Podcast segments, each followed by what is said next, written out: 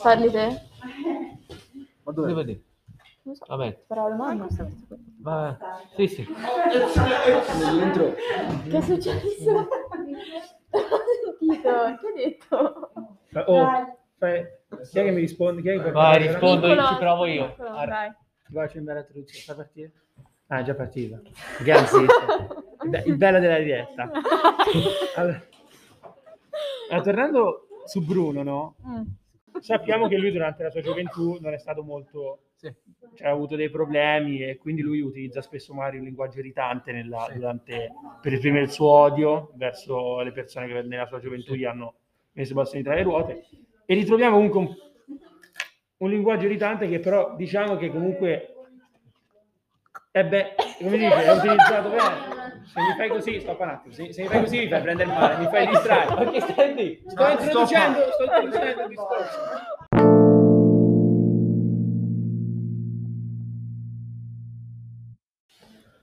Tre, due, vai pure. Buona prima. Sì, Ciao. Ciao a tutti ragazzi, come state? Tutto bene? Tutto bene, Oggi tutto tutto bene. a posto.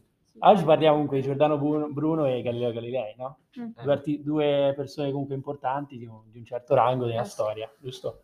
Eh sì. Io inizierei comunque con Giordano Bruno, che mi sembra che è un po' quello dei due che magari si conosce un po' di meno.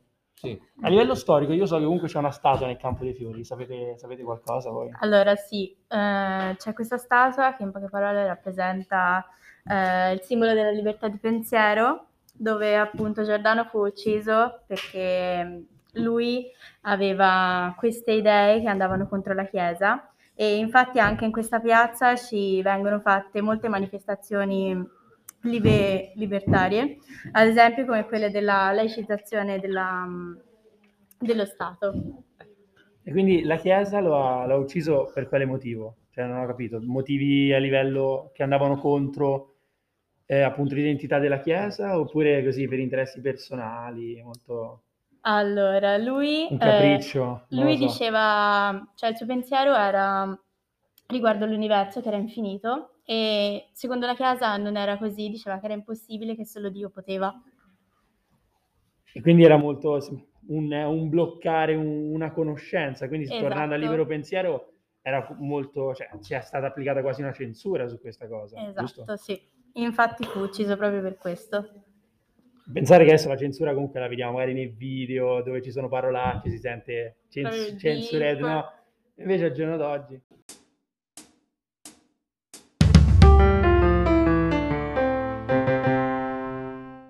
Ciao a tutti, io sono Emanuele, vi do il benvenuto in questo nuovo podcast di Fermi Tutti. Oggi siamo qui con... Cami, Leo. Gella. Emma, E Milla. Ok, non vi spaventate per i nomi, abbiamo più persone con lo stesso nome, dovevamo distinguerci. Comunque siamo qui appunto per parlarvi di un tema ancora molto attuale, non è vero Emma? eh sì, eh, in particolare andremo a parlare di Giordano Bruno e Galileo Galilei, che sono due figure molto importanti che hanno attraversato un periodo storico abbastanza difficile, in cui diciamo che la libertà di pensiero e la ricerca scientifica erano molto limitate da varie forme di censura. Infatti, se così possiamo chiamarli, i nostri amici non hanno vissuto una vita molto tranquilla, giusto? Sì, purtroppo hai ragione. Possiamo dire che Bruno eh, rispecchia perfettamente la crisi della sua epoca ed è uno dei più importanti filosofi di un rinascimento che segna la fine del vecchio mondo e l'annuncio del nuovo. Allora, credo che comunque possa interessare molto questo argomento ai nostri spettatori. Te Gel, eh, sai dirci qualcosa di più? Potrei fare un piccolo sforzo. Siccome preferisco Bruno, proverò a spiegarvi la storia e il pensiero che l'hanno portato alla condanna. Vai, ti ascoltiamo. Partirei col dire che Bruno è un filosofo nato a Nola nel 1548. È considerato un sostenitore delle teorie copernicane. Le sue tesi riguardo la cosmologia espresse nella Cena delle Ceneri andavano ben oltre quelle di Copernico, in quanto credeva che la Terra fosse un astro in movimento, che non esistesse alcuna subordinazione del mondo terrestre e quello celeste, e che l'universo fosse infinito, senza un vero Ok, centro. una- scusa se ti interrompo un attimo, ma per caso qualcuno sa se esista una statua costruita? Sì, cioè non mi aspettavo che qualcuno la conoscesse. Ok, ok, no, perché io mi, mi sembrava di esserci stato, eh, di averla vista da qualche parte, però mi sono informato adesso, ho cercato, diciamo, mentre parlavate. Ah, ecco, ecco, non avevo dubbi. Comunque, cioè, se volete saperne di più potrei parlarvene. No, se proprio insisti, accontentaci, dai. Ma sì, sì, insisto, insisto. Comunque dicevo che questa statua è stata inaugurata nel 1989 in Campo dei Fiori a Roma, nell'esatto luogo in cui Bruno fu arso vivo e ad oggi è considerata proprio il simbolo della libertà di pensiero e diciamo che in questa statua possiamo vedere che Bruno volge le spalle al cupolone con uno sguardo tenebroso e gli occhi rivolti verso il basso. Un po' come Giallo in questo momento. Per forza, mi rubi la scena. Eh sì sì, scusa, hai ragione, quando comincio a parlare poi non smetto più. Mm, continua pure. Potrei passarci sopra. Allora, stavo dicendo che Bruno ci parla dell'universo come manifestazione di Dio ed è solo attraverso la conoscenza di esso che possiamo conoscere Dio e entrare in contatto con Lui. Bruno inoltre analizza i concetti di causa e principio, dove il principio è ciò che diventa l'effetto, mentre la causa si riferisce a qualcosa che determina un effetto ma che ha una sua realtà separata da esso. Se Dio quindi è il principio, allora permane nel mondo e di conseguenza tutta la natura è animata e la vita è in ogni cosa. Ok, ma riguardo ad argomenti come l'uomo e l'amore, cosa pensava? È molto semplice. Innanzitutto introdusse il concetto di Homo Faber, ovvero il fatto che l'uomo fosse artefice di se stesso e che diventasse un creatore, proprio come Dio, che crea con l'intelletto e con le mani.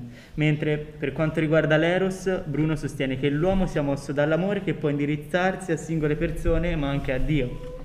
Sì, ok, però mi sto un po' annoiando. C'è qualcosa di più divertente? In effetti qualcosa di interessante ci potrebbe essere. Infatti era un uomo geniale e scrisse un trattato riguardo la tecnica della memorizzazione. Se può aiutarci a ricordare più facilmente le formule di matematica ti ascolto. Potrebbe, ma non è detto. Lui diceva di trasformare i concetti da ricordare in rappresentazioni visive, talmente strane da colpire l'immaginazione e le emozioni. Potremmo fare una prova con i nostri ascoltatori. Provate ad associare un oggetto ad ogni numero, dall'1 al 10. Poi associate alle combinazioni di numeri le immagini corrispondenti. Adesso lasciate riposare l'immagine per un po' e tra qualche giorno provate a ricordarla e potrete notare che vi ricorderete addirittura la combinazione numerica. Fateci sapere nei commenti. Ok, questo potrebbe essere davvero interessante e potrebbe anche aiutarci, soprattutto me che diciamo che io fatto in memorizzazione scordo anche il pin del cellulare. Infatti, devo sempre scrivere tutto. Ma invece per quanto riguarda Galileo, so che la sua vita fu leggermente diversa da quella di Bruno. Sì, soprattutto al momento della condanna. Eh sì, in effetti sì. Al momento della condanna Bruno decise di portare avanti i suoi ideali fino alla morte, mentre Galileo invece preferì scegliere la via della biura, rinnegando poi le sue teorie. Esatto, Galileo si comportò proprio da scienziato, scegliendo di avirare. Non aveva bisogno di difendere le sue teorie, la scienza le avrebbe confermate per lui. Beh, ok Gami, direi che mi sembri quella un pochettino più ferrata in- nell'argomento. Ci vuoi parlare eh, di Galileo in particolare?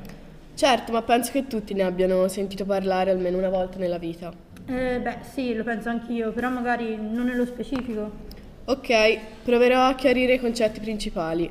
Innanzitutto Galileo nacque a Pisa nel 1564 ed era uno scienziato, astronomo e fisico, passato alla storia come un testimone del libero pensiero. Nel 1609 cominciò a perfezionare il cannocchiale che gli permise di affermare che la superficie della Terra era molto simile a quella della Luna e di giungere ad alcune scoperte astronomiche che inserì nel 1610 nel Sidereus Nuncius. Dove, scusami? E dai, nel Sidereus Nuncius, una sua opera scritta in latino, ecco adesso non ricordo più cosa volevo dire. Ma non so, forse potresti parlarci del metodo sperimentale perché io sinceramente non ho ancora capito che cos'è. Sono sicura che non fosse proprio quello che volevo dire, ma mi accontenterò di parlare di questo. Diciamo che il metodo sperimentale di Galileo si basava su una prima osservazione, quindi un momento in cui si osservano i dati, seguito da un esperimento in cui si possono effettivamente verificare. Con gli esperimenti mentali, attraverso la ragione, si coglie la necessità logica, il rapporto causa-effetto dei fenomeni. Ok, ti faccio un'ultima domanda, ma per quale motivo fu condannato alla biura quindi Galileo? Beh, proprio perché andava contro quello che sosteneva la Chiesa e la religione, sostenendo le teorie copernicane e mettendole a confronto con quelle tolemaiche nel suo dialogo sopra i due massimi sistemi del mondo. È giusto, Galileo insieme a Newton era uno dei più grandi scienziati nel periodo della rivoluzione scientifica e proprio attraverso queste sue scoperte dimostrò che era il Sole attraverso il centro dell'universo e non la Terra come tutti pensavano. Per questo poi fu condannato. Eh, Quindi in poche parole era l'unico intelligente della sua epoca. Severo ma giusto. Leo, tu invece che non parli mai, eh, hai qualcosa da dire? Leo Lazza intende, eh, ovviamente. Sì, sì. Allora, io ho lasciato parlare gli altri prima perché... Vabbè, ma in realtà avrei molte cose da dire. Diciamo che mi piace tenermi sempre informato. Quindi su cosa ti sei informato in particolare? Io ho letto vari articoli sapendo di dover registrare questo podcast, soprattutto riguardanti la condanna di Giordano Bruno. Ah, quindi pensi sapere più del nostro gel che ci ha già informati in precedenza? Eh sì, allora in, affe- in effetti avrei qualcosa da aggiungere, soprattutto riguardo Bruno e la sua condanna nel 1600. Pensavo di aver detto tutto, ma se sai qualcosa in più, prego. Beh, innanzitutto Bruno fu invitato a casa del doge di Venezia, Giovanni Moscenico, con il quale parlò di alcune sue teorie evidentemente in contrasto con gli ideali del cristianesimo, che alla fine lo portarono ad avere una rinuncia dallo stesso doge al tribunale dell'Inquisizione. Quindi in pratica è stato incastrato. No, diciamo che si è incastrato da solo, perché ha detto al doge di disprezzare e di essersi pentito di aver professato la religione cristiana e in più ha ammesso di mangiare carne il venerdì e in una sua opera ha definito la regina Elisabetta una diva, quando alla fine era odiatissima dal clero romano. Ah, quindi possiamo dire che si è tirato la zappa sui piedi da solo. Però comunque so che non è stato né il primo né l'ultimo da quel che, da che- da quel che ricordo. Ehm, però comunque è apprezzabile il fatto che pur di sostenere le sue teorie Sì, sì, certo, questo gli rende veramente onore. Secondo me infatti la libertà di pensiero ci è stata concessa troppo tardi nella storia e fa veramente riflettere il fatto che in alcuni paesi ancora oggi non esista. Sì, sì, è vero, è vero. Poi dato che non parlo mai, credo che possiate concedermi altri due minuti per parlarvi di un brano di Bertolt Brecht che ho letto qualche giorno fa. Oh, ma quindi ti sei informato, hai usato da fare?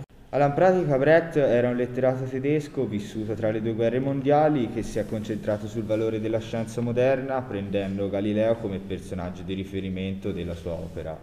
Brecht infatti rappresenta Galileo come un rivoluzionario del pensiero scientifico che cerca di scoprire la verità attraverso la ricerca senza fermarsi di fronte ai dogmi della Chiesa. Anche lui aveva un bel caratterino allora. Sì, giusto. E per concludere in bellezza non accettava nemmeno il comportamento del clero perché riteneva che escludere dall'istruzione le fasce più basse della popolazione non fosse giusto. Fu tutto questo che alla fine lo rese bersaglio del Tribunale dell'Inquisizione, anche se sappiamo che lui rinnegherà le sue teorie per evitare la condanna. Questo, diciamo, com'è che lo spiega? Che mi ha incuriosito, sostiene qualche scelta? No, nonostante lo abbia glorificato in tutta l'opera, alla fine lancia una critica a Galilei. Beh, diciamo che è inaspettata come cosa. Se posso intervenire, volevo dire che mi trovo molto d'accordo con l'opinione di Leo. Quale opinione, quale opinione hai tu, visto che comunque hai parlato talmente tanto? Giusto, intendevo col fatto che la libertà di pensiero ci sia stata concessa troppo tardi e ancora oggi sia limitata in alcuni ambiti, come per esempio quella legge che depenalizza l'aborto, che penso risalga al 1978. Aspetta un attimo, eh, che stavo cercando, mentre me lo dicevi... Oh, c'è la memoria, un elefante. 1978, incredibile. Magari ho utilizzato le tecniche di Bruno, no scherzo. Però stavo dicendo che sono molte le influenze etiche sulla scienza e dato lo sviluppo sempre più rapido di quest'ultima sorgono continuamente nuovi problemi, per esempio riguardo alla difesa dell'ambiente o ai limiti dell'intelligenza artificiale. Ovviamente il nostro paese cerca di monitorare e regolarme- e- regolamentare queste situazioni nella maniera più, più corretta possibile. Scusa, scusa un attimo se ti interrompo comunque. eh. Quindi Galileo non è stato particolarmente fortunato, diciamo. No, non particolarmente, però è stato furbo a rinnegare le sue teorie per poter sopravvivere. Personalmente, però, trovo più onorevole il comportamento di Bruno. Voi ragazzi, chi votate? Bruno. Bruno. Eh, oh. Vedo- vi vedo tutti abbastanza d'accordo, però comunque trovate d'accordo anche me. Eh? Però tornando a noi, eh, volevo farti un'ultima domanda. Secondo te dovrebbero esistere vincoli per, per la ricerca scientifica oppure dovrebbe essere tutto libero? Cosa, cosa ne pensi? Beh, ma non è così semplice. Secondo me l'equilibrio dovrebbe essere dettato solo da vincoli dati dall'etica non religiosa, ma potremo parlarne per ore. Eh sì, sono d'accordo. Molti pensano che questi limiti debbano essere imposti dagli scienziati stessi in modo che non si verifichino interventi esterni, mentre altri pensano che spetti alle istituzioni imporli perché gli effetti si ripercuotono direttamente sulla comunità. E altri ancora invece credono che sia di competenza delle chiese, in quanto depositari di un'etica fondata, oppure dei filosofi, sulla base di un'etica incentrata sulla ragione. In effetti questi spunti sembrano essere tutti, tutti molto corretti e anche molto interessanti. Non saprei sceglierne uno in particolare, diciamo. Però tuttavia diciamo che siamo arrivati alla conclusione di questo podcast. Speriamo che gli argomenti trattati vi siano piaciuti e vi invitiamo a seguire il prossimo. Volevamo terminare con una piccola domanda da porvi che riguarda uno dei temi che abbiamo affrontato oggi, ovvero i due processi. Come spiegate le due diverse scelte di fronte al momento della condanna? Vai, detto questo, aspettiamo le risposte e al prossimo episodio. Un po' commento, no? Dai, Allora. allora. oh, ma è iniziato? Vai, vai. Tornando, tornando, tornando a parlare eh, di Giordano Bruno È la comunque, terza no? volta che lo ripeti. eh. La- quella sua frase eh, Tremate che ha più esclamato, voi, esatto, tremate Eh? più voi nel pronunciare la sentenza che io nel riceverla. Esatto, questa frase qua, che, che significato può avere? La motivazione di, Allora. tale comunque Perché è una bella odio? frase. eh. Allora, questa frase intanto è stata citata da Giordano, da Giordano Bruno al momento della sua condanna. Infatti lui era stato condannato al rogo da, e in più nel- da- per via delle sue, delle sue idee. Lui aveva una personalità molto forte, Mhm. infatti credeva moltissimo nei suoi pensieri, nelle sue idee, e questo e i suoi pensieri nella maggior parte dei casi andavano contro l- l'idea della Chiesa. Lui dichiarava che l'universo era ad esempio infinito, cosa che la Chiesa non tollerava, e infatti lui subirà moltissime scomuni- scomuniche da vari, vari tipi di chiesa, come la chiesa calvinista, cattolica e luterana. Eh, caspita, insomma, si è fatto, si è fatto ben volere. Ah, sì.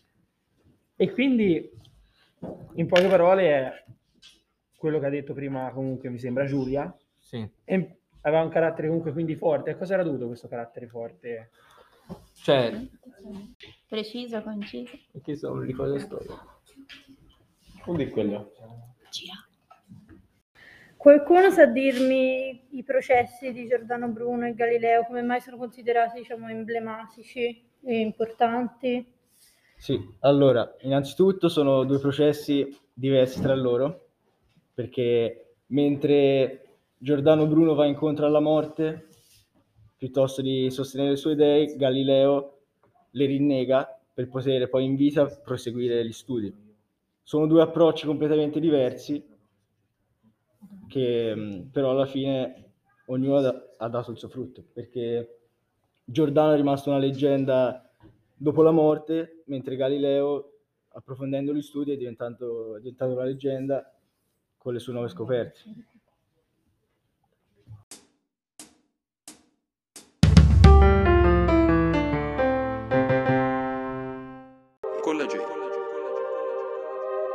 Io vado a scuola in piazza Utopia, priva di voti, solo fantasia, panchine a rotelle mi portano via lungo il corso di questa melodia. Sogno l'ammetto, viaggio perfetto, non pago il biglietto, sogno son destro, ti sputo sto testo. Classe superiore, classe da maestro. Detesto il reale, io voglio volare, la scuola ci opprime, sfondo sto muro, in queste tre rime io canto il futuro, ci chiamano spenti, capaci a sognare. Io voglio imparare. Non da una stanza che non è la mia Si trova lontano in piazza Utopia. La scuola che vive è solo nozioni Scadenze precise, interrogazioni. Oggi ho imparato, domani scordato Non scordo chi sono, è lunga la strada da fare. Ci voglio imparare, giocare alla vita La scuola che voglio non è ancora nata